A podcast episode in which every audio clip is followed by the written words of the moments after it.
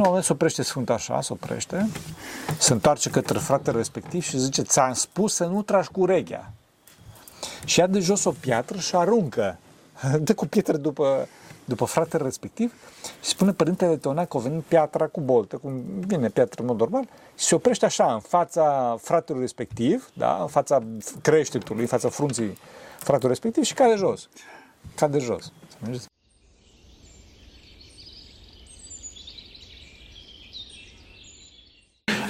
bun. Eh, Slavă Tatălui și Fiului Sfântului Duh și acum și purea și vecii vecilor. Amin.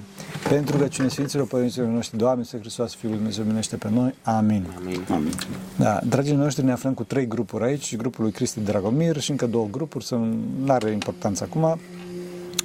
Ehm, Cristi vine de foarte mult timp în Sfântul Munte și eu face pe ghidul, dar și am convenit cu el mă rog, el a fost cu propunerea să facem un podcast, un clip, astfel încât să răspund la întrebări pe care le au și ei, dar și ceilalți. Dacă doresc uh, ceilalți din celelalte grupuri să întrebe, deci absolut niciun fel de probleme. Și ca să nu mă mai lungesc cu prezentarea, că știu că nu vă plac prezentările, cauza asta pur și simplu îi pun, să înceapă băieții să pună întrebări. Deci, Cristi, dacă ai tu sau Cezar? Cezar. Da, dacă, eu? Da, Cezar este cel care... În urma unor discuții pe teme duhovnicești cu unii apropiați ai mei, uh, am ajuns să discutăm despre spovedanie.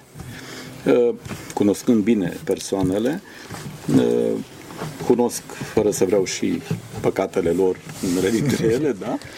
Și am avut inspirația să pun întrebarea, bun, dar păcatul ăsta l-ai spovedit și nu o singură persoană, mai, mai mulți mi-au spus, e, zice, nu pot să-i spun părintelui că mi-e jenă. Adică, practic, multă lume se pare că spovedește lucrurile mai elegante, așa, mai... Da. ce e greu, ce e greu și care într-adevăr ar trebui spovedit, aici nu ne e jenă. Cum să-i spunem așa ceva părintelui? Aici, dacă puteți să dezvoltați dumneavoastră subiectul, că eu Da, pentru că, pentru că nu se știe ce este spovedania. Acolo e problema cea mare, înțeleg. Nu se știe ce este spovedania. Spovedania nu este un act de informare, adică părintele respectiv nu se află nimic nou. Credeți-mă că un preot, după, nu știu, 3-5 ani de spovedit, le auzit cam pe toate. Pe toate. Spovedania este un act prin care se detonează energia demonică. Este un act mărturisitor prin care noi mărturisim, de unde se și numește și mărturisire în anumite zone ale țării, dar m-am dus să mă mărturisesc, mărturisim greșelile pe care le facem în fața lui Dumnezeu, da, și în fața trimisului lui Dumnezeu, da, a reprezentatului lui Dumnezeu, dacă doriți, adică a preotului, care este doar un mediator de Dumnezeu, da? E, și pe baza acestui act foarte concret al nostru, îi dăm dreptul lui Dumnezeu să vină să ne șteargă această energie demonică, să o scoată din noi. Dacă noi nu spovedim, rămânem îmbrățișați cu păcatele noastre și atunci energia demonică nu pleacă. Nu pleacă. Adică, fraților, să nu fie jenă pe tema asta, pentru că odată, cum am spus, preotul știe foarte bine cine sunteți și fie că spuneți, fie că nu spuneți, tot aia e, din punctul lui de vedere, din punctul vostru de vedere, nu e tot același lucru, că dacă nu spuneți un păcat, clar veți avea, veți avea energie demonică în punctul respectiv foarte mare și uh, diavolul, care este o, este o prezență foarte concretă, să știți, foarte concretă, așa, vă va ține rob, vă va ține dependenți de patima respectivă, de păcatul respectiv. Și dacă muriți cu păcatul respectiv, dacă este păcat de moarte, vă duceți în iad. Înțelegeți? Și păcatele de moarte, în principal, nu sunt numai astea, dar în principal sunt păcatele trupești, care faceți cu trupul, pentru că trupul moare. Înțelegeți? Dacă aveți o, un păcat, o plăcere trupească mare și nu o spovediți, fraților, iadul vă mănâncă. Și aici pe pământ, dacă au pregustare și și după moarte. Cu mult drag spune asta și multă compasiune, dar fără compromisuri. Și omul se chinuie. Eu am întâlnit foarte mulți oameni, din păcate, care au venit la spovedanie, mă rog, și așa, sau și-au deschis inima, care uh, aveau păcate de moarte, nimeni dintre ei nu erau uh, liniștiți, nimeni. Toți aveau această mare anxietate înăuntru lor, această mare tulburare, această energie demonică care la un moment dat se vedea chiar pe fața lor, da, așa, cine, mă rog, cine poate să vadă, adică se vede pe fața lor și de acolo încolo era distrusă toată viața, parțial sau uneori chiar aproape de 100% era distrusă viața lor. Deci nu vă jucați cu treaba asta pentru că sunt niște lucruri foarte serioase. Diavolul nu glumește, este un tip de minte foarte experimentat și foarte malefic, foarte răvoitor. Da? Și uh, scopul lui este asasinarea sufletului uman distrugerea sufletului uman. El este asasin de suflete. Bineînțeles, sufletul uman fiind veșnic nu poate fi, uh, cum îi spune, nu poate fi uh, dispărut, să zic așa, nu poate să dispară, dar poate fi împins înspre distorsiune până, până la chin, chinuri inimaginabile. Și am cunoscut și cunosc, din păcate, cazuri foarte, foarte regretabile. Deci asta este apropo de ascunderea păcatelor, știi? Nu există absolut niciun fel de motiv. Astea sunt, iarăși, și astea sunt gânduri de la diavol, efectiv, că să nu spui cum să mă vadă părintele și așa mai departe. Da? Fac de râs. Da, da, da, da. Nu se face de râs în niciun fel. Cum spuneam, un, un, un preot, după 5 ani de spovedanie, l-a auzit pe toate. Altă întrebare. Da, Sau vrei, vrei să spui? Mai, mai am, da, da, mai am, da. da. Um, aici e vorba de cineva foarte drag mie și foarte apropiat. N-am avut capacitatea să conving, sper, adică sper să aveți dumneavoastră, părinte. Așa, da? Maica Domnului, că eu... Maica Domnului, da. Deci, um, persoana foarte apropiată mie, nu reușește să treacă peste anumite atitudini ale unor prieteni care poate au fost nepotrivite în anumite momente. Uh, și, uh, practic, uh, eu tot spun că dacă nu atingi smerenia nu te poți mântui, persoana spune nu, trebuie să fii demn. Adică cum? da, da, da, da, da. Adică um, se consideră că demnitatea e o chestie care nu afectează smerenia. Adică cum cineva a avut o atitudine împotrivită și eu acum să trec peste lucrurile astea și să devin din nou uh, prieten sau prieten uh, în sfârșit. Deci avem o discuție aici. Da, numai că asta nu este demnitate. Da. Asta este o formă de mândrie, înțelegi? Da, asta și Formă de mândrie și vorba acel corn întunecat al, al lui Adam care este înăuntru nostru și care așa foarte tare știi? și nu ne lasă să ne smerim. Nu lasă să ne smerim. Înțelegeți? Mântuirea, că tu ai adus aminte de mântuire, mântuirea este, este moartea cu inimă iubitoare. Asta este mântuirea. Da? Cum ajungem în rai? În rai ajungem în clipa în care începem să iubim. Și iubirea este nedreptate, dar nu în favoarea noastră, ci nedreptate în favoarea celuilalt. E, inima iubitoare este o inimă pufoasă, nu este o inimă de piatră, o inimă, cum să spun. Și în ultimă instanță să nu uităm că și noi am nedreptățit și noi am fost foarte duri față de alții. Da? Și uităm de asta și da, că l-am făcut ceva în urmă cu 5 milioane de ani și acum trebuie să... Toată viața. Da, da, da, toată viața să o ții. Exact. Să nu treci peste asta. Da, da. da. Nu cumva să ieși. Dar, exact. Să... Și asta, asta constituie o trăvire a sufletului respectivului, care nu iartă. Da.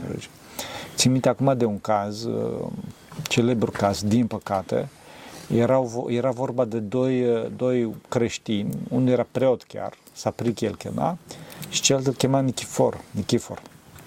Nichiforul în limba greacă, în orice caz, erau certați și nu vorbeau unul cu altul și la un moment dat uh, se porniseră persecuțiile împotriva creștinilor, întâmplarea se întâmpla în timpul războiului, în timpul uh, Imperiului Roman și uh, e, îl prind pe Saprichie, pe preot, că era preot, l-au prins și îl duceau să-l omoare la martiraj.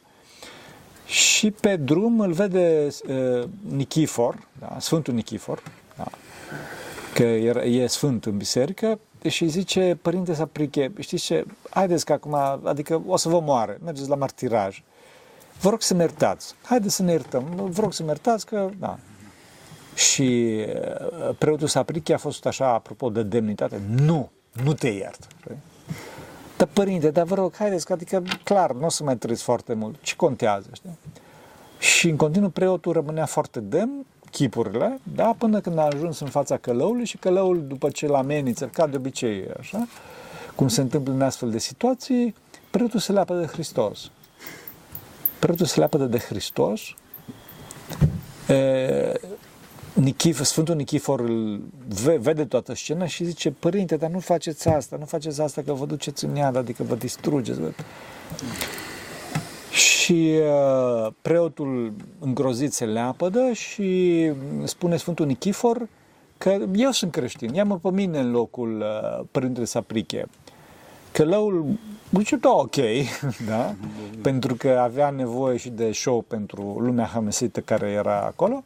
Hamesită, bineînțeles, de spectacol, da? Sânge. Da, și uh, îl întreabă curios, din curiozitate, îl întreabă pe Părintele Sapriche, dar de ce te-ai lepădat de Hristos? Zice, pentru că Hristos m-a părăsit, m-a părăsit cu harul său pentru că nu l-am iertat pe, pe fostul meu prieten, nu l-am iertat pe Nichifor. E, și astfel, uh, Părintele Sa- Saprichi a devenit uh, lepădat de Hristos, a, venit, a devenit, uh, cum îi spune, trădător de fapt, și Sfântul Nichifor a devenit, bă, Nichifor a devenit martir, Sfântul Nichifor, în biserică.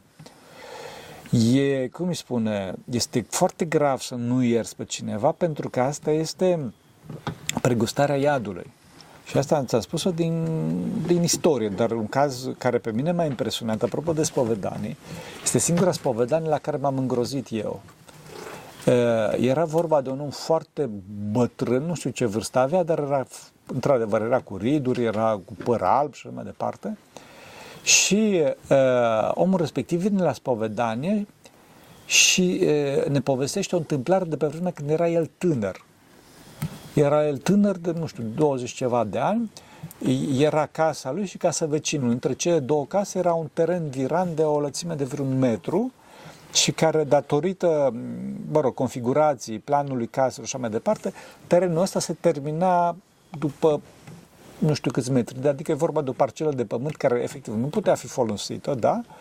Ehm, De, cât să zic, un metru pe 5 metri, ceva de genul. Total inutil.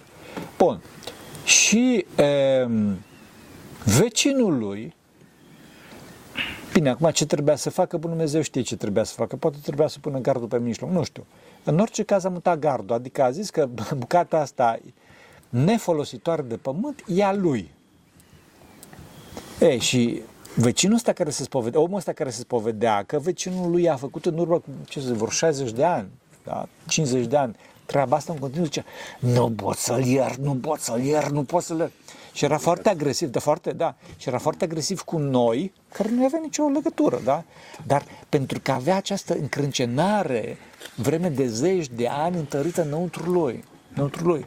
Și noi spuneam, omule, tu știi că dacă tu mori acum, această încrâncenare a ta o să se perpetueze în veșnicie.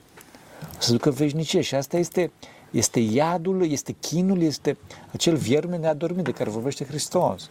Înțelegeți? Ferească Bunul și Sfântul Dumnezeu și zic, da, și din cauza asta trebuie totdeauna să iertăm. De ce? Pentru că astfel vine iubirea înăuntru nostru, vine învergura înăuntru nostru, vine uh, dragostea înăuntru nostru, vine bucuria înăuntru nostru că dacă, dacă nu iertăm și murim, că nimeni nu ne garantă că trăim până mâine, această încrâncenare a noastră se va perpetua în veșnicie. Acesta va constitui iadul nostru, înțelegeți? Foarte important asta. Da. Deci lucrurile sunt foarte, foarte serioase. Și de fapt, de ce nu ierți? De ce nu ierți? Adică, ce, că ți-a spus ăla că ești, nu știu ce, ești un, eu știu, un porc Nu de... erau adrese directe, atitudini, lucruri așa să zicem indirecte, într-un fel Da, bun. la spate și Bine, și ceva. chiar, și chiar, și, da, și chiar dacă, și ce chiar, și ce dacă, și chiar dacă i-ar fi spus ceva înjurios. Nu trebuie, dar noi ca și creștini trebuie să ne smerim, să zicem, da, așa, sunt un păcătos, așa merit și așa mai departe. Chiar așa și suntem. Da, chiar așa, bun, pe celălalt o să judece Dumnezeu dacă e agresiv, aia e treaba lui. Dar noi trebuie să ne smerim astfel încât să căpătăm pacea, să căpătăm pacea. Pentru, pentru că dacă noi nu iertăm, noi suntem într-un continuu război. Poți să fim, să fim într-un război cu cineva, el să fie în pace cu noi, dar noi să fim în război cu respectivul pentru că nu iertăm. Înțelegi? Foarte serios, problema foarte, foarte serios. Mă scuzați, Da. că mi-a spus odată că spovedania se poate face în mai multe feluri. Cu duhovnic sau unul la unul, dacă am înțeles bine, dacă mai rețin bine, care este foarte periculos. N-am înțeles, ce- nu, nu știu, n-am spus așa ceva. Ce unul la unul? Clar, unul la unul, cu duhovnicul este unul la unul. Pentru că nu se face în public. Și atât. Dar ne-a spus că este în mai multe feluri. Nu e. Nu e adevărat, nu, nu, nu. nu. n-am înțeles bine. Da, posibil. Poate, domnul Florin. Da, nu știu, dacă, dacă, dacă dați mai multe detalii, poate că poate că putem să o, cum să spun, să o, să o discutăm pe tema asta. Dar nu știu la ce vă referiți. Foarte periculos. Da, dar nu știu la ce vă referiți. În orice caz, deci spovedanie se face la un om care are binecuvântare să spovedească așa și se face în particular. Au fost foarte rare cazuri în istorie când se făceau spovedanii publice, dar asta este, sunt excepții a excepțiilor, mari sfinți. Poate publice. Mari sfinți. În Sfântul Ioan de Cronșta, de exemplu, era un caz în genul ăsta, când Sfântul avea un asemenea har încât veneau oameni cu miile și a primit binecuvântare de la, de la arhiereu să spovedească în public, adică oamenii se spovedea efectiv în public. Dar asta nu, cum să spun, nu, nu, nu, nu-i cazul astăzi, înțelegeți? Alte treburi. Mai, mai am, da. Tot da. am și eu, dacă se poate. Da, să zic. De ce se zice că nu este bine să asculti spovedania, adică tragi cu urechea? Oho, voie să faci așa. oho, de ce? De ce? Din, ha, din mai multe motive. E, ce ai zice tu dacă auzi, dacă auzi, ai copii? Da, te încarci cu E, ai, ai fete? băiatul. Bă, ai băiat, Un bun. băiat. Bun, bine, da, atunci pot să zic. Gândește că ai o fată și au spovedania unui tânăr că ți-a necinștit fata. E, cam greu de dus. înțelegi? Cam greu de dus. Mă rog, asta este... Da, da, nu, adică poți să auzi sau cineva auzi la spovedanie că te-a furat sau ți-a făcut ceva și tu... Soția ta înșelat sau... Da, da, înțelegi. Deci, Da, la deci modul ăsta, e dur. Anumite lucruri sunt dure.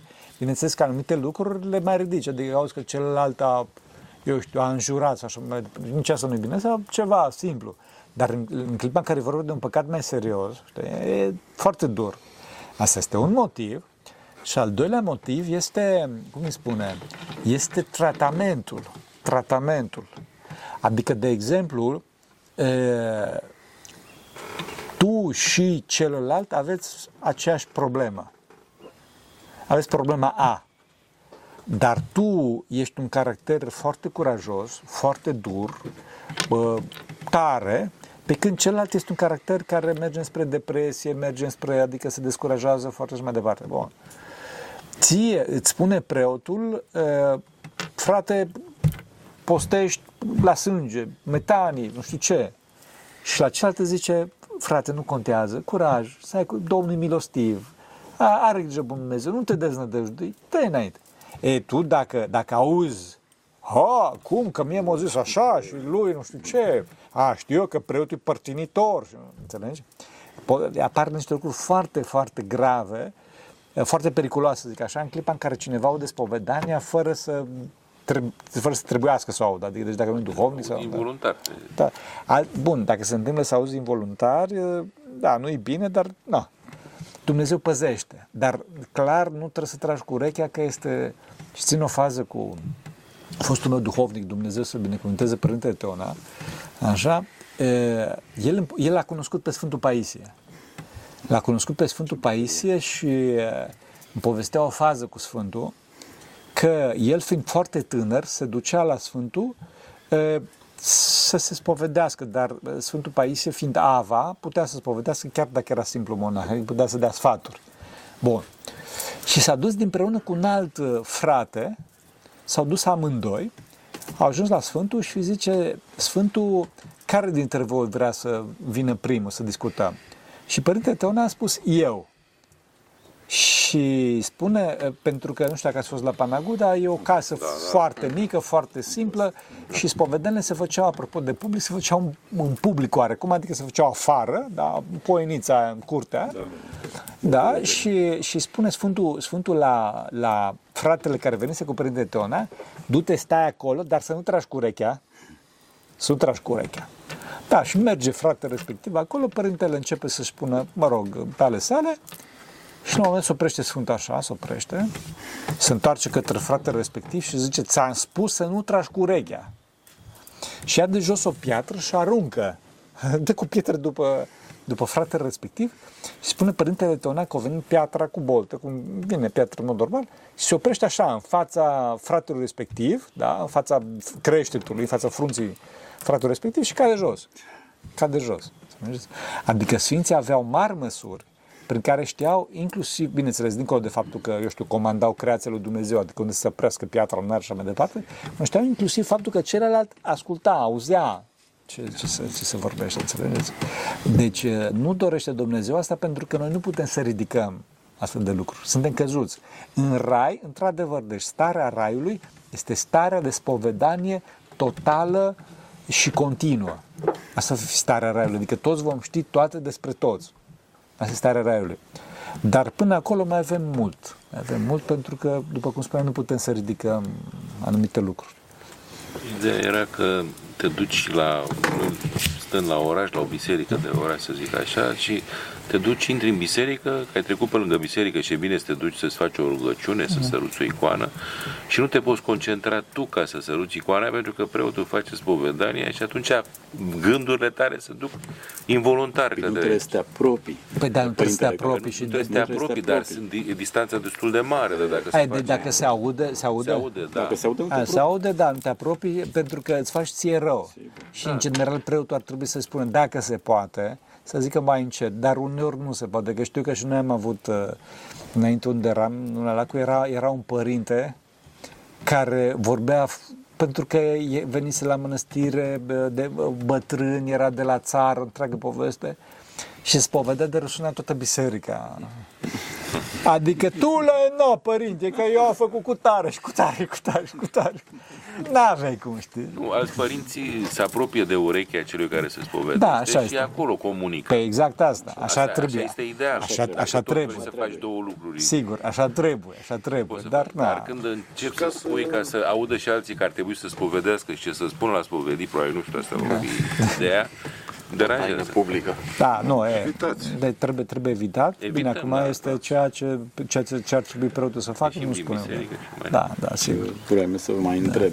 E o atitudine generală, aproape generală, la cei care merg la biserică, la cei, se spune aproximativ 3%, e vorba de România, dintre creștini ortodoxi care merg la Sfânta Liturghie. 3% merg în România? Se pare că am, Eu, eu cred că sunt mai mulți, dar hai să zicem. Da. Da. Poate, nu știu, poate nu e informația corectă, Da, da. în sfârșit, da. Am înțeles că statistica Patriarhiei ar fi la 3,7, nu știu, poate, da, da, da, poate greșesc aici, oricum, e un Da. procent destul de mic. E, aceștia care merg la Sfânta Liturghie, de multe ori parcă au o prezență așa doar fizică și au impresia, uh, fiind m, că sunt mult peste cei care nu merg și că simplu fapt că trec pe acolo, ei sunt mântuiți. Și ei, de ce? Pentru că îi spune, noi suntem mult peste ceilalți, așa, da, și uh, au senzația că e ca la o admitere la facultate. Adică, să zicem, suntem 20 pe un loc, uh, cei 5%, noi suntem 5%, noi ne mântuim sigur, ceilalți, da. Și trăiesc foarte liniștiți, foarte liniștiți. Nu știu, eu nu pot să judec ce zic ei și așa mai departe, dar într-adevăr există acest fenomen și există și un alt fenomen al, al uh, doamnelor în vârstă care își asumă uh, meserii de pompier și așa mai departe. Adică de făcut ordine în biserică și de stins tot felul de lucruri de genul ăsta. Deci, deci uh, uh, dacă nu suntem atenți și dacă nu urmăm terapeutica ortodoxă, într-adevăr ne putem, ne putem mândri și fenomenul ăsta se numește fariseism. Este, este un, un, un model clasic și vedeți, vedeți că uh, firul roșu, deci dacă am face un film, adică așa și făcut film, despre, despre Mântuitorul, da, vedeți că personajul principal, clar, bun, deci personajul principal este Mântuitorul. Dar după Mântuitorul, personajul principal nu este Maica Domnului, cum ar trebui să fie. Personajul principal, și mai ales nu sunt, nici, nu sunt cei 12 aproape, personajul principal și firul roșu al acțiunii este co- personajul colectiv al fariseilor. Și tensiunea între, între farisei și Hristos. Pentru că aceștia, adică cei care se credeau drept, cei care se credeau în regulă, în, în, în legalism, aceștia l-au, l-au executat de fapt pe Mântuitor, bineînțeles prin mâna politicului, da? Deci este o mare, mare problemă și asta ne paște pe toți. Din cauza asta vezi că în biserică Sfinții Părinți accentuau foarte mult pe smerenie. De ce? Pentru că știau treaba asta. Adică, ok, la început există, uș- este ușor să te smerești oarecum, că te smerește situația, adică îți dai seama că ești un începător și nu știi. Dar pe măsură ce înaintezi, îți dai seama că uh, știi anumite lucruri și asta este mult mai periculos decât să nu știi nimic. Da? Pentru că apare fenomenul acela că eu știu toate. Eu știu toate și atunci în pătrățica mea eu sunt dum- pseudo-Dumnezeu. Da. Sunt foarte bun, sunt Da, în nu regulă. foarte bun, sunt Dumnezeu cu dumic. Da, da, știi? da. Eu sunt Dumnezeu și eu fac comandă. știi? Și chiar îmi povestesc preoți uh, f- foarte buni, adică nu zic eu că sunt sfinți așa mai departe, dar niște preoți foarte buni, tineri, că la biserică spun uh, ce spun Sfinții Părinți și așa mai departe și vin doamnele în vârstă pe care eu le iubesc foarte mult, dar le spun să stea la locul lor, așa. Da, uh, părinte, nu știți, știu eu, deci la noi se face altfel. da. Deci trebuie să lămurim foarte clar că nu este biserica nici a doamnelor mai mult sau mai puțin în vârstă, nici a nimănui, nu este biserica lui Hristos. Și slavă lui Dumnezeu că preoții mele sunt preoții tânări, dar nu numai, așa, știu ce spune Hristos, bineînțeles, prin Sfinții Părinți, prin, uh, cum îi spune, prin învățătura Sfinților, Sfintelor Sinode și așa mai departe. Deci, totdeauna noi trebuie să avem conștiința faptului că știm foarte puține și conștiința faptului că mântuirea vine prin smerenie, adică prin conștiința limitărilor noastre. Și mai ales um, vine, cum spuneam, uh, mântuirea vine prin această inimă pufoasă, această inimă iubitoare. Adică eu mă duc la, la biserică să, să învăț să iubesc. Eu din cauza asta mă duc la biserică. Și toate poruncile Mântuitorului sunt porunci date pentru, pentru a învăța să iubim. Sfânta Scriptură este un manual de iubire. E, dacă eu mă duc la biserică și fac, încep să fac pe pompierul sau pe milițianul, da? nici măcar pe polițaiul nu pot să zic, pe milițianul, așa, spun, tu fai, tu fai, ea nu face bine, uite la aia că nu face bine, uite la aia că nu face e, unde e dragostea ta? unde e dragostea ta? Bineînțeles că dacă, cum îi spunem, dacă, e, doamne, nu știu, dacă este o neregulă, clar, atunci îi spunem părintelui, îi spunem preotului. Nu, nu acționăm noi cu agresivitate. Totdeauna este foarte bine prin preot. De ce? Pentru că el este de bine, de rău, este instituția acolo și spune, părinte, știți, pe mine mă deranjează cu tare lucru. Și atunci, dacă este binecuvântare, să rezolvați. Știi? Nu, nu începem noi să facem ordine pentru că ne îndurizăm. Ne îndurizăm și atunci pierdem exact lucrul pentru care am venit. Înțelege? Nu mai, știm, nu mai știm că biserica este spital pentru păcătoși, că biserica este terapeutică și trebuie să ne vindecăm și trebuie să ne vindecăm în această agresivitate față de ceilalți oameni. Înțelegeți? Foarte important treaba asta. Și aici se vede, eu văd, văd bisericile noi, în principal biserica de limba engleză, da? care datorită faptului că ei au conștiința limitărilor lor, da? Adică știu că sunt o biserică fără tradiție și mai ales că sunt foarte mulți convertiți la ortodoxie, care știu de ce au venit acolo, au citit pe Sfinții Părinți, sunt mult mai smeriți și mult mai buni, mult mai citiți decât noi care ne-am trezit, ne-am născut așa, care noi ar trebui să fim mult mai buni dintr-o mulțime de motive, da, mediu ortodox, de mici copii am fost astfel și așa mai departe. E, dar noi că ne mândrim și că dacă suntem bine mersi și așa mai departe, ajungem la un moment dat să fim foarte duri. De ce? Pentru că mergem la biserică, facem 5 minute nu știu ce, cu gândurile prin biserică suntem în toate da, părțile, da, aiurea, așa și nu, nu trece până această terapeutică ortodoxă de care vorbim, care trebuie să ducă la zdrobirea inimii, la moierea inimii, înțelegeți? Și atunci, într-o dată, te trezești că, da, eu, da, o, american, o, ăla, la altul, știi? Dar dintr-o dată vezi că respectivii sunt foarte duhovnice și foarte, cum să spun, foarte bine ancorați în duhovnicie. Știi? Deci din cauza totdeauna trebuie să avem conștiința limitărilor noastre și să avem conștiința faptului că toate depinde de Dumnezeu. Spune Sfântul Apostol Pavel, dacă tu, cum să zic, dacă tu te mândrești, poți să te tai Dumnezeu și să pune alt al toi. Eu întreagă, spune, vorbește Sfântul Apostol Pavel pe o întreagă temă pe tema asta, în epistola către evrei. Știi? Niciodată nu trebuie să ne mândrim pe absolut nimic, înțelegeți? Și mai ales dacă scandalizăm, ferească Dumnezeu. Mă refer acum la cei care acceptă că există raiul și iadul.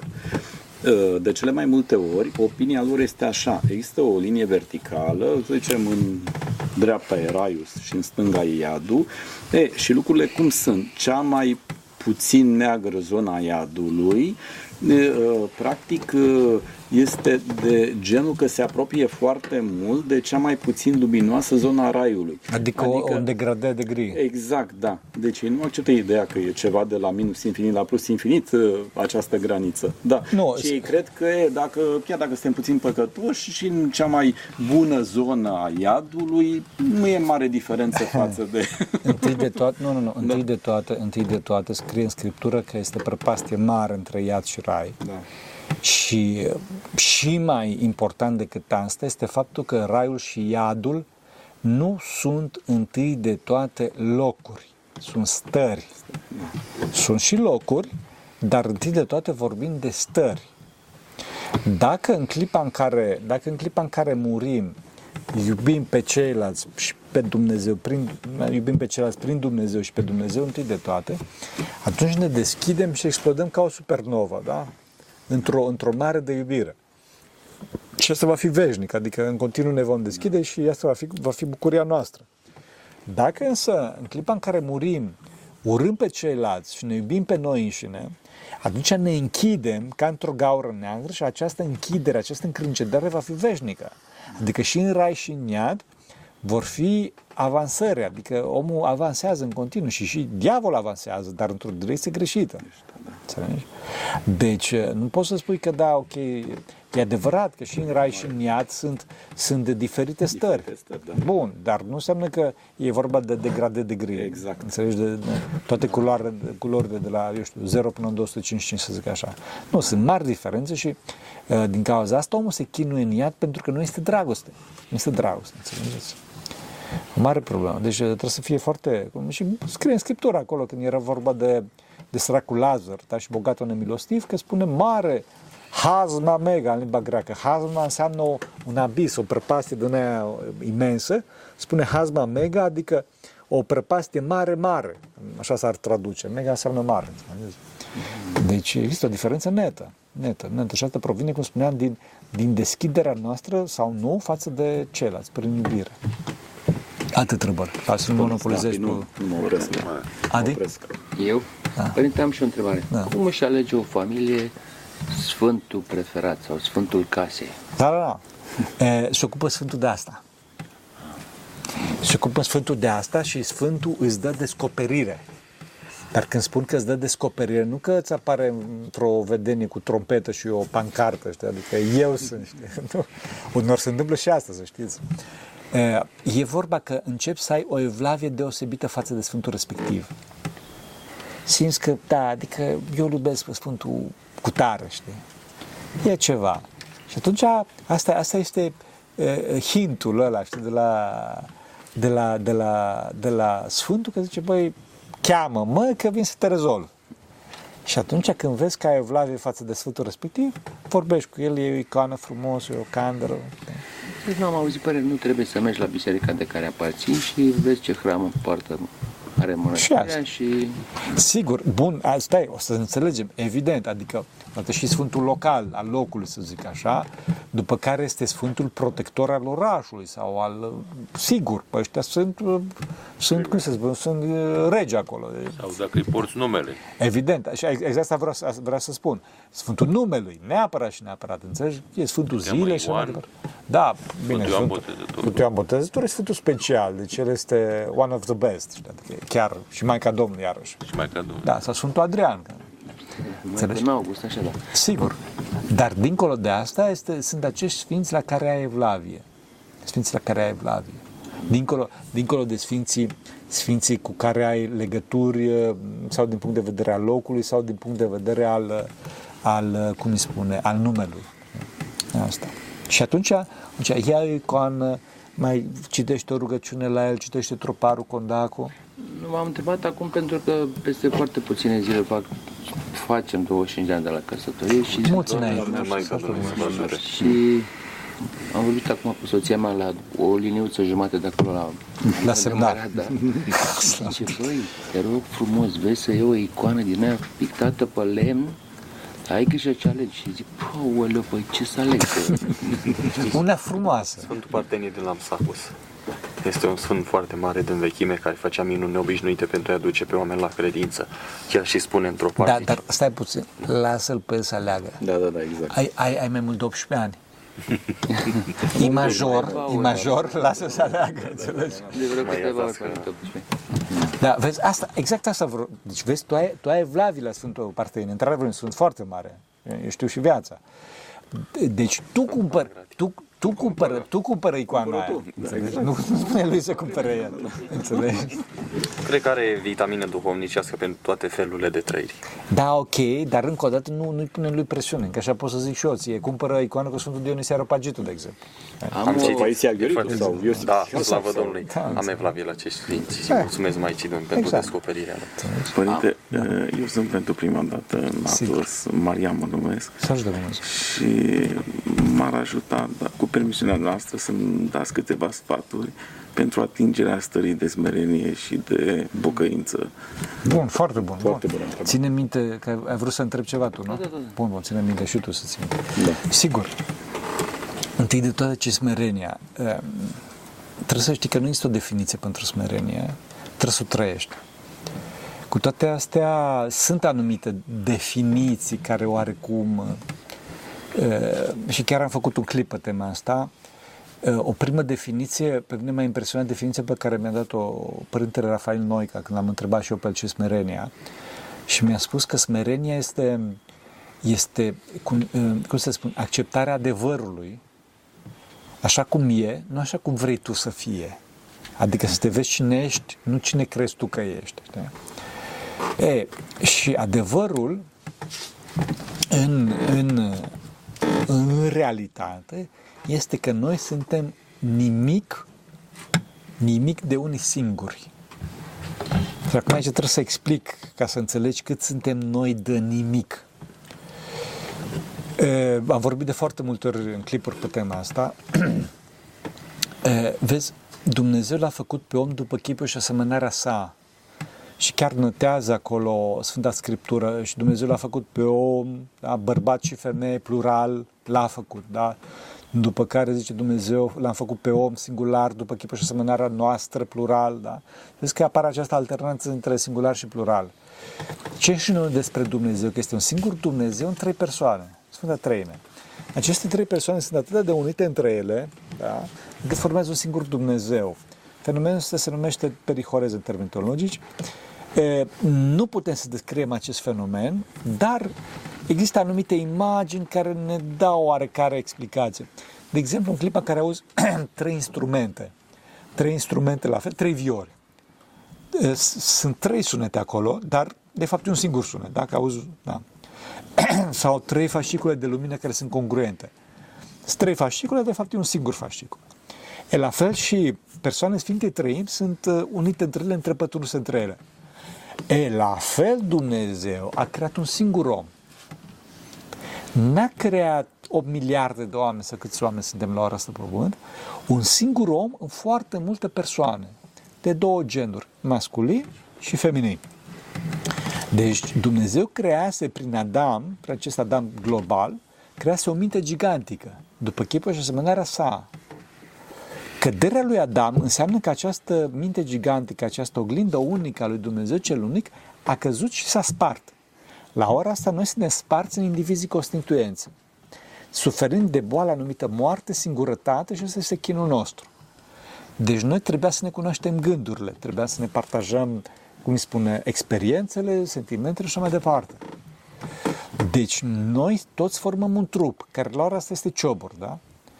E, a venit Mântuitorul, Hristos, și a spus, bun, ok, sunteți sparți și asta constituie chinul vostru. Haideți să refacem. Care doriți, vă uniți cu mine și prin mine între voi. Asta e mântuirea. Când vorbește Sfântul Apostol Pavel acolo despre trupul bisericii, el nu face poezie, nu vorbește de figuri de stil, ci spune despre un lucru foarte concret. Și trebuie să știi că acest dar al clar vederii, adică darul cunoașterii gândurilor sau partajării sentimentelor, reapare dacă omul se apropie de se apropie iarăși de sfințenie, se apropie iarăși de starea lui Adam înainte de cădere. Și m-am spus cazul cu Sfântul Paisie, unul știa gândurile ăluilalt. Înțelegi? E, deci dacă toți suntem celule într-un trup, clar că dacă scoți o celulă afară, ești un zero. Adică ce celulă? Ochiul drept să fii, că nu ești, ochiul drept să fii dacă e scos afară, nefolositor și putrăzește. Da? Deci, valoarea fiecare dintre noi este numai în unitate cu ceilalți în Hristos. Și asta e smerenie, de fapt. Pentru că, de fapt, mândria spune că eu, bă, tu știi cine sunt eu, bă, așa să-ți explic eu cine ești. Nu știu, nici măcar nu știi tu pe cine ai tu în față. Știi? Asta e mândria și de râs, într-adevăr, că bine faceți că râdeți, dacă ar trebui să plângeți, de fapt, dar e râsul plânsul. Înțelegi? Asta e smerenia, adică totdeauna să avem conștiința faptului că nu putem să facem nimic fără Dumnezeu, întâi de toate, care dă, dă energia acestor celule care sunt de fiecare dintre noi și că, dincolo de asta, suntem, uh, suntem toți una. Bineînțeles că nu avem această trăire, de ce? Pentru că suntem păcătoși și suntem rupți, cum spuneam, dar în timp uh, avansăm și, și vedem că, vedem că, cum să spun, iarăși ne reunim cu ceilalți, prin iubire, prin iubire.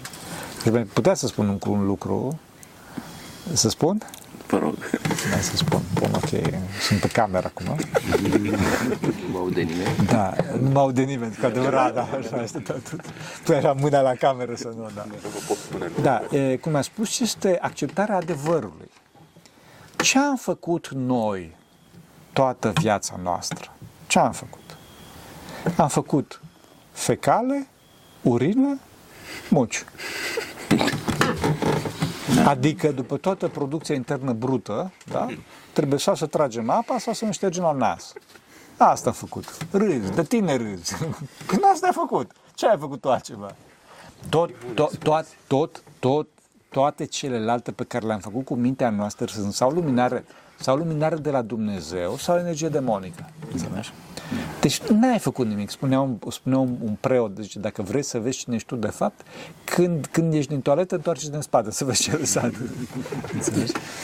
Mai am o întrebare, dacă îmi permiteți. Sigur. Uh, Din păcate, bate la poartă un război. Eu am doi băieți. Dacă vor fi înrolați, băieții mei nu vor să împuște pe cineva. Și, să zicem, refuză înrolarea chiar cu riscul de a merge în fața Curții marțiale. marțiale. Ce recomandați în situația asta? Uh, întâi de toate e foarte discutabil cu războiul ăsta, dar să nu intrăm în Nu detalii. intrăm în asta. Bun, bun. Al- Uh, Presupunem, presupunem, în situația presupunem. ipotetică. Exact, presupunem. Nu, să se ducă pe front. Se ducă pe front pentru că așa vrea bunul Dumnezeu. Așa vrea bunul Dumnezeu. Și să se roage să nu împuște pe nimeni. Și apropo de ce înseamnă Adam cel global și ce înseamnă Sfântul, uh, cunosc personal un caz fenomenal. Erau doi, uh, doi tineri din Cipru și unul dintre ei uh, dorea foarte mult să devină preot și să omor pe cineva, inclusiv în război. Deci dacă omor pe cineva în război, nu- bineînțeles că nu intră la închisoare, evident, da? dar e păcat opritor de preoție. Da? Și în război dacă omor. Bun. Și acest tânăr uh, luptase în linia verde, se numește, în Cipru, adică linia întâi, în, uh, în timpul invaziei din, din Cipru, când au intrat turcii. Așa și el dorea foarte mult să, să, să devină preot, dar nu știa dacă împușcase, adică dacă omorâse. Tărsese, da, dar nu știa, bun. Da, da, da, dacă a nimerit și dacă, și dacă a nimerit, a omorât. Bun. Și era terminat pe tema asta și s-a dus împreună cu un alt prieten al său, pe care îl cunosc foarte bine, așa, s-au dus în, la Sfântul Porfirie să dea un sfat ce să facă pe tema asta. Și uh, tânărul respectiv care dorea să devină preot era fiert pe tema asta și când ajung acolo se pun la coadă, că erau foarte mulți la Sfântul Porfirie și la un moment dat este Sfântul Porfirie din rulotă, că el stătea, în, mă rog, în rulotă, iese afară și zice, unde-i, cine cu tare? Adică numele celui care era fiert. Zice, eu sunt, bun, hai în față. Toți ceilalți se uită, dar dacă o zis Sfântul, adică nu poți să te, bun.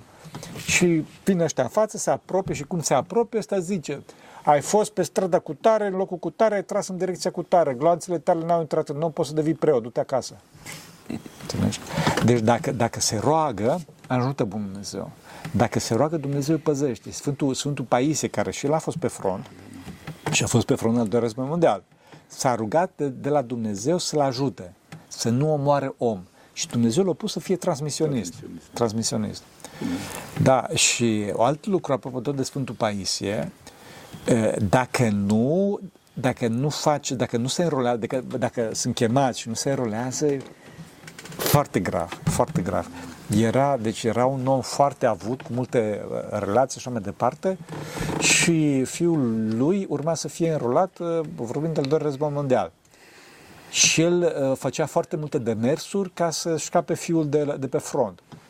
Și Sfântul Paisie zice, bă, mă, nu fă chestia asta pentru că e voia lui Dumnezeu, e, dacă moare pe front, Doamne ferește, moare ca un erou, da, așa, se mântuie și ajunge chiar într-un loc, într-un fotoliu foarte bun, toate astea. Nu, nu și nu și nu. Ăla la alt în continuu cu pile, cu relații, cu bă, așa aranjamente, mită, ca să scape fiul. Sfântul Paisie, bineînțeles că nu era de acord, se ținea de capul lui, dar ăsta nu asculta. Într-un final, într-un final, bogătanul ăsta reușește să, sc- să scape fiul în sensul că îl trimite în Statele Unite. Adică aranjează cumva, să sune avion, pleacă, când aterizează avionul, se dă ăsta jos din avion, îl calcă mașina. Ca mașina. Zice Sfântul Paisie, na. Știi? Adică în loc să moară ca un erou, a murit ca un câine, plus că ăsta și-a făcut o, seme- o sumedenie de obligații, dat mulți bani și toate astea, înțelegi? Deci, dacă, da, da, să fie după Dumnezeu, să fie voia lui Dumnezeu. Desigur că noi, din punct de vedere uman, al, cum să spun, al, al legii noastre umane, da, ok, ne apărăm, adică să nu o să meargă pe front să zică, da, trageți. Clar, să facă cele ale tehnicii militare care sunt. Dar să nu, să nu, să nu șuntăm, să nu scurt-circuităm, știi? Și atunci omul o să, omul o să fie liniștit.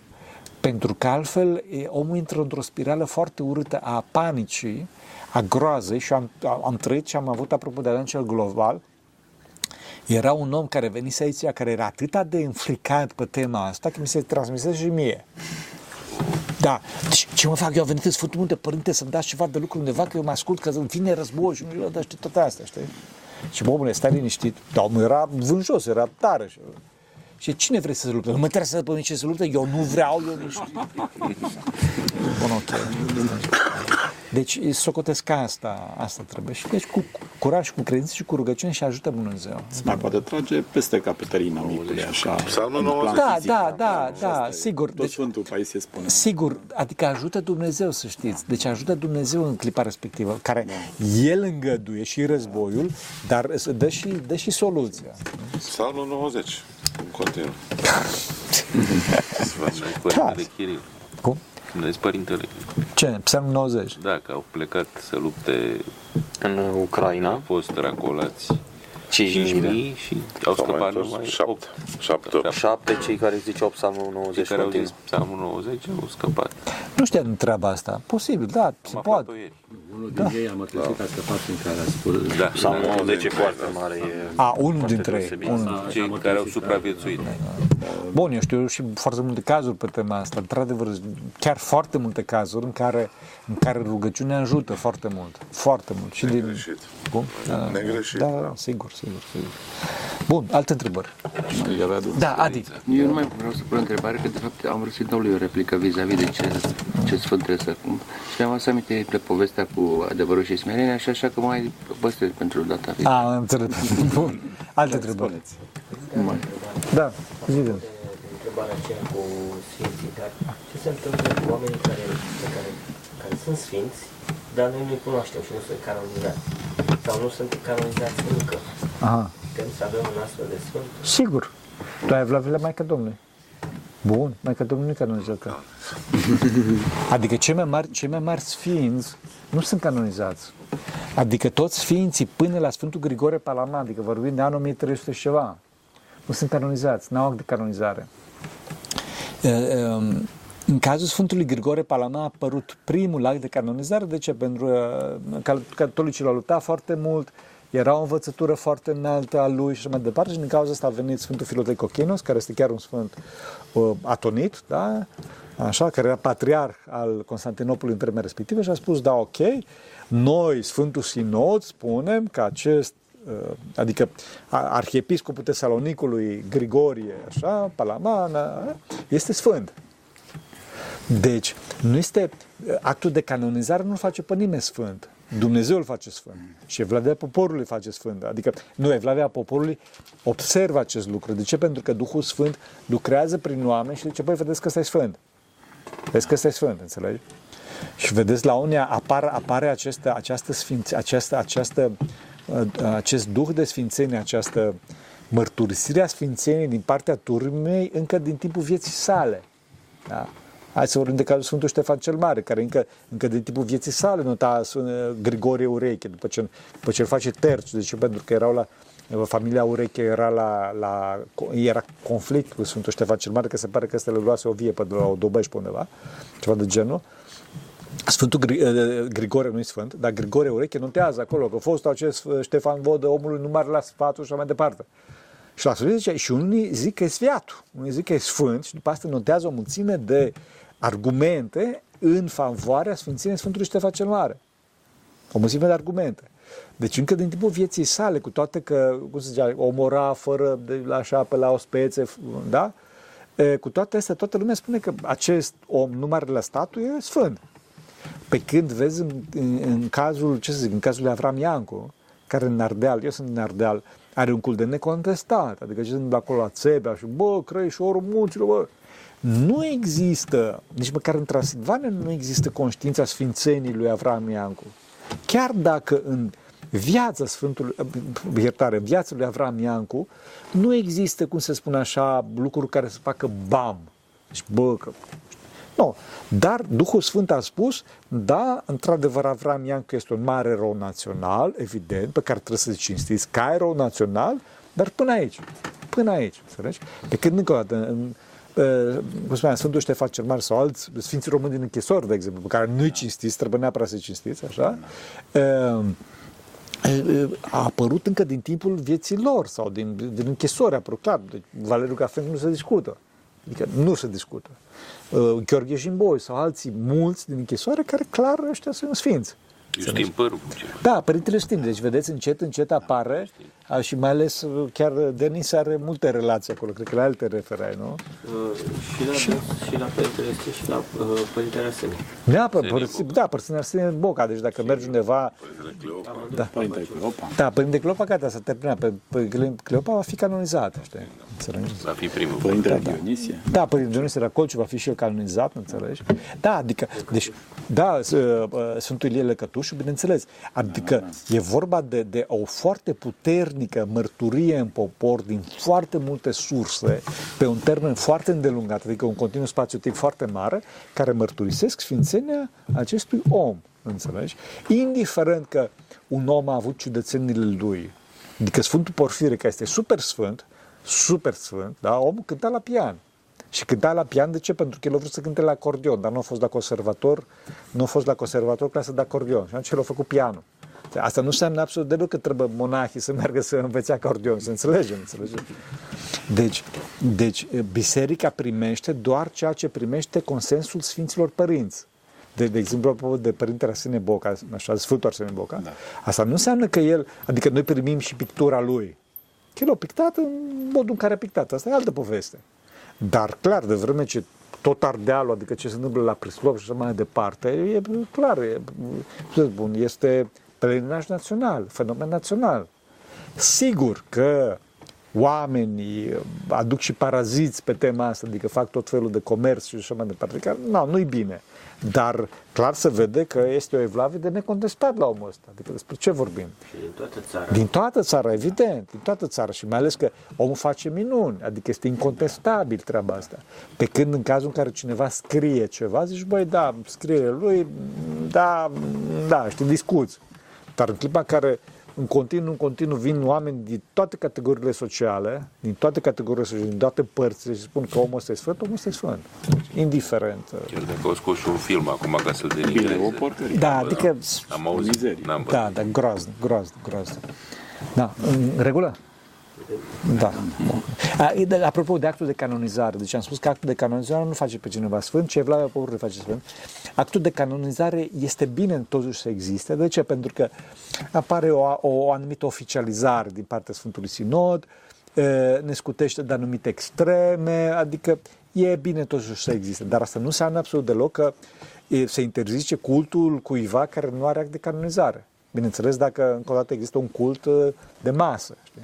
Și nu pot eu să zic că da, să dau cu pumnul masă cu tare, adică pe care îl cunosc numai eu că e sfânt. știi? Dar dacă este cult de masă, atunci da, e- ne, ne supunem, urmăm Duhului Celui Sfânt care vorbește prin turma bisericii, înțelegi? Și am și eu Da. legat de chi- problema aceasta. Pentru Sfântul Arsenie Boca au- s-a scos de ani, cu ani în urmă, s-a scos acatist pentru el. Da, sigur, adică e, sunt o mulțime, o mulțime, o mulțime și de, de, de întrebarea de mea este fapte. dacă greșim cu ceva dacă citim acest acatist. Nu, încă o dată pentru că, pentru că e vorba de cult de masă. Adică sunt foarte mulți oameni care vorbesc pe tema asta, foarte mulți oameni, înțelegi? E adevărat că au fost foarte multe denigrări din partea securității. Securitatea l-a denigrat urât de tot și eu asta cunosc din surse foarte sigure, foarte sigure. Așa și, eh, mai ales pe vremea respectivă erau trimiși agenți și care acești agenți le-au spus unor, chiar la unor oameni foarte duhovnici, duhovnici chiar sfinți, apropo de Părinte Cleopa, care, în mare atenție, fraților, de Sfântul nu le știe pe toate, înțelegi? Adică, dacă, eh, apropo, deci, în clipa în care a fost denigrat Părintele Arsenie, Sfântul Arsenie Boc a fost denigrat la Sfântul Cleopa, și Sfântul Cleopa a crezut treaba asta, să nu înseamnă că e, cum să spun, adică Sfântul Cleopa nu e sfânt. Nu. Avem cazuri în istorie la un nivel mult mai mare. Adică, de exemplu, Sfânt- Sfântul Ioan Hristostom a fost denigrat, a fost clevetit la Sfântul Epifanie. Eh, Sfântul Epifanie al Ciprului a fost denigrat de către o, o persoană așa foarte eh, răuvoitoare și Sfântul Epifanie efectiv l-a scos din diptici, adică nu mai pomenea. Adică lucruri foarte serioase, înțelegeți? Da, și la fel și cu Sfântul Chiril, care nici el nu avea la Evlavia absolut deloc pe Sfântul Ioan Hristostom, da? Uh, cum îi spune? Și l-a scos și el de, la, de pe lista de pomenire în tiptice, iarăși o întreagă poveste de ce, până când uh, Sfântul Chiril a văzut-o pe Maica Domnului. A văzut-o pe Maica Domnului. intervenit. Da, a intervenit pentru Sfântul Ioan Hristostom și vorbim Sfântul Chiril, care era- e bază de sinod ecumenic. Adică, de ce vorbim, înțelegeți?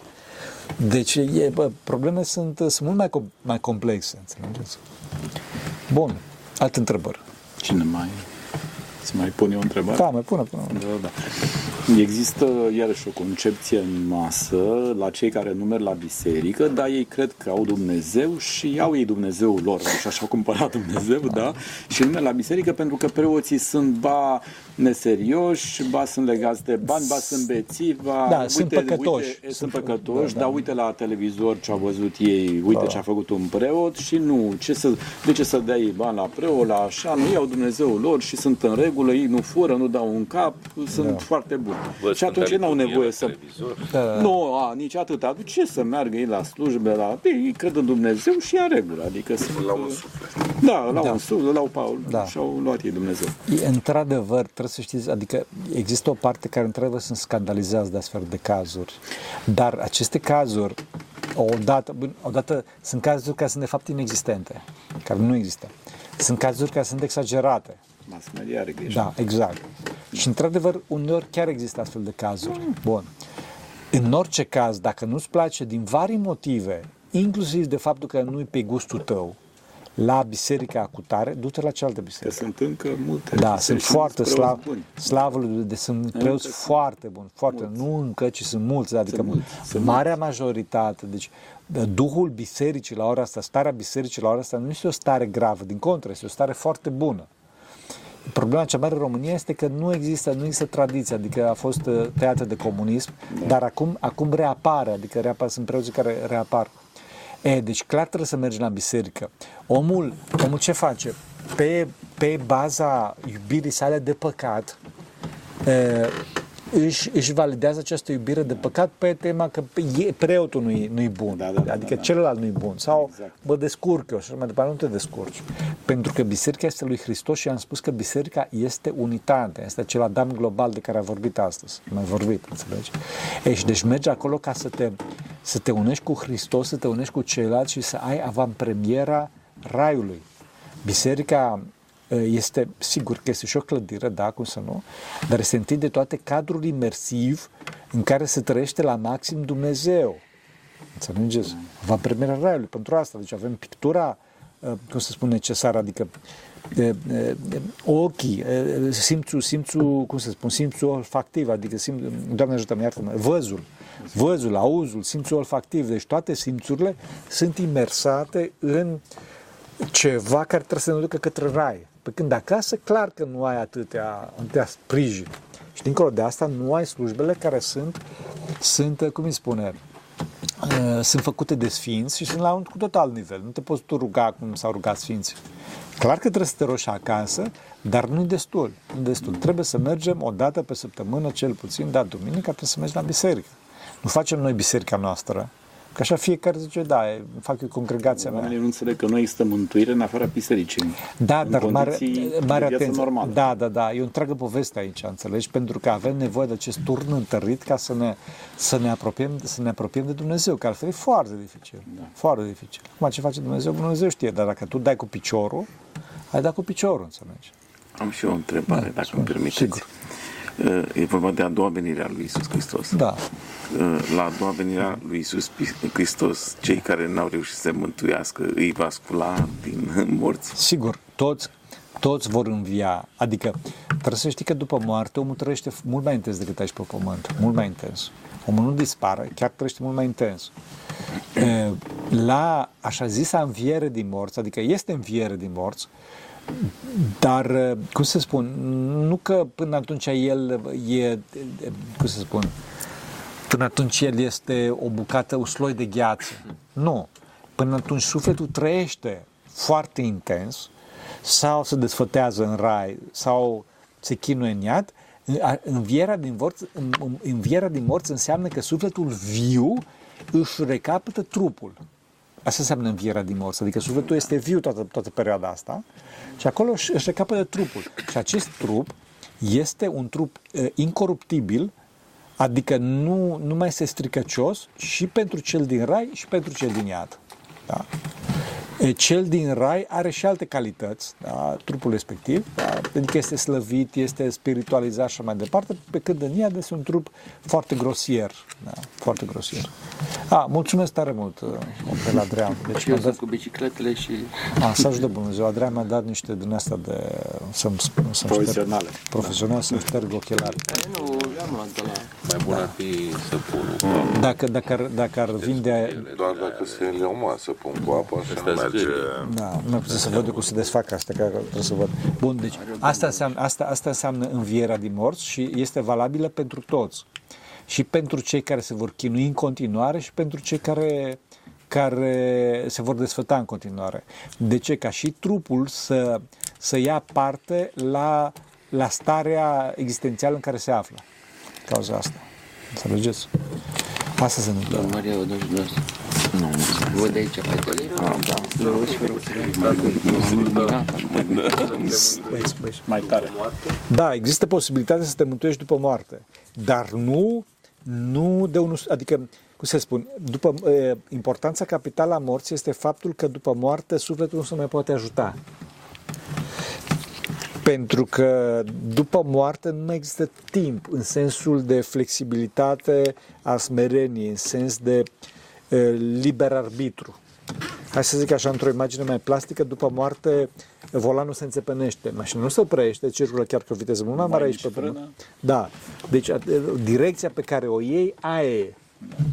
Deci sufletul nu se mai poate ajuta pe sine și dacă este în iad, nădăjduiește, să zic așa, în, pe urmările, în, urmările faptelor bune ale sale și um, Să ne tot faptele, faptele, faptele bune ale celor rămași aici pe pământ, făcute în numele Lui.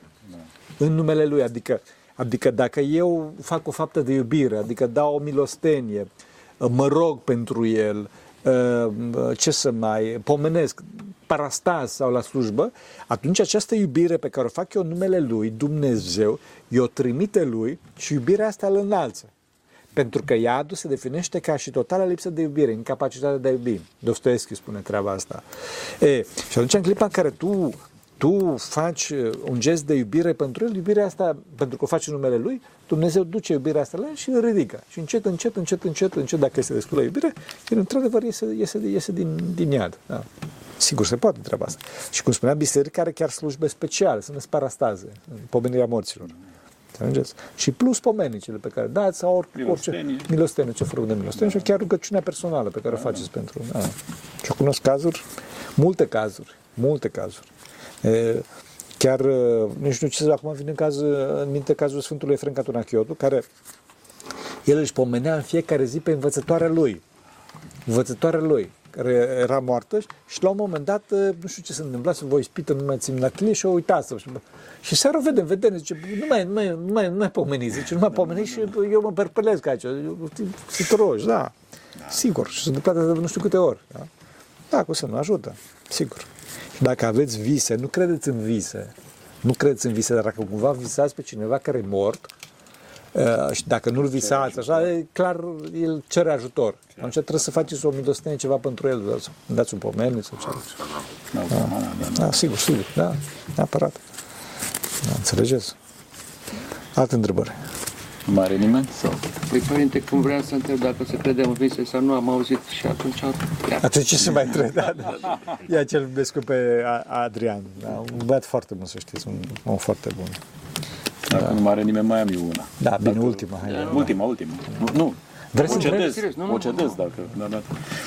E, Mă refer la oamenii care, într-adevăr, la Sfânta Liturghie se spovedesc destul de des, se împărtășesc destul de des, respectă legile divine în general. Ne, când e vorba de partea materială, bani sau interese materiale, aici Dumnezeu e pe planul 2. În rest e totul în regulă. Când e vorba de bani sau de partea materială, aici Dumnezeu trece pe planul 2. Da, vezi, aici este, este și pilda, era să zic, dar nu e vorba de pildă pentru că este caz real al, al cum îi spune, al tânărului bogat din Evanghelie. Că, zicem, s-a apropiat un tânăr bogat de Mântuitor, zice, ce să facă să moștenesc viața veșnică? Atunci Mântuitorul spune poruncile, să cistești pe dată mama ta, să faci și asta zice, le-am făcut pe toate astea din tinerețea mea. Ce mai lipsește? Da. Și Mântuitorul îi spune, dacă vrei să fii desăvârșit, adică nu-i dă poruncă, zice, dacă, sfat, dacă vrei să fii desăvârșit, vindeți toate averile și urmează mie. Complicat. Complicat, da, pentru că atunci s-a întristat și a plecat, știi? Și e foarte interesant că acest, acest fapt, adică s-a întristat și a plecat, o notează numai Sfântul Marcu și iarăși tot, tot numai Sfântul Marcu notează faptul că Mântuitorul s-a uitat cu multă dragoste la acest tânăr. Și pe baza acestor două lucruri, e, mulți socotesc că acest tânăr bogat era chiar Sfântul Marcu. E, ce se întâmplă? E dificil pentru că e nevoie de multă credință. Adică omul, din punct de vedere logic și ajunge la o anumită credință, chiar crede că, da, într-adevăr, Dumnezeu este Dumnezeu și că, da, ortodoxia este mântuitoare, cum spune așa mai departe, dar în clipa în care trebuie să dai banul, atunci au zice, bă, dar eu rămân singur, adică, e, știi? Da. E. e. Deci sunt diferite, diferite, nivele de, diferite nivele de credință, diferite nivele de credință și da, sigur, cu cât mai mult, cu atât mai bine, dar fiecare cât poate și cum poate, înțelegi? Din cauza Da, asta, da, da. Din cauza asta niciodată aici nu, e un subiect așa foarte delicat. Foarte delicat, așa e. Înțelegi? Da. Asta, bine. Mulțumim Mulțumim tare din mult și suflet. mulțumim Nu, și lui noi vă Adrian mulțumim. pentru, da, Da. Noi vă mulțumim. să vă Din binecuvânteze suflet. Bunul Dumnezeu. Da, pentru rugăciunea Sfinților Părinților noștri, Doamne, Iisuse Hristos, Fiul lui Dumnezeu, minește pe noi. Amin. Doamne ajută. Da, așa. Doamne, Sfinții Părinte. Da.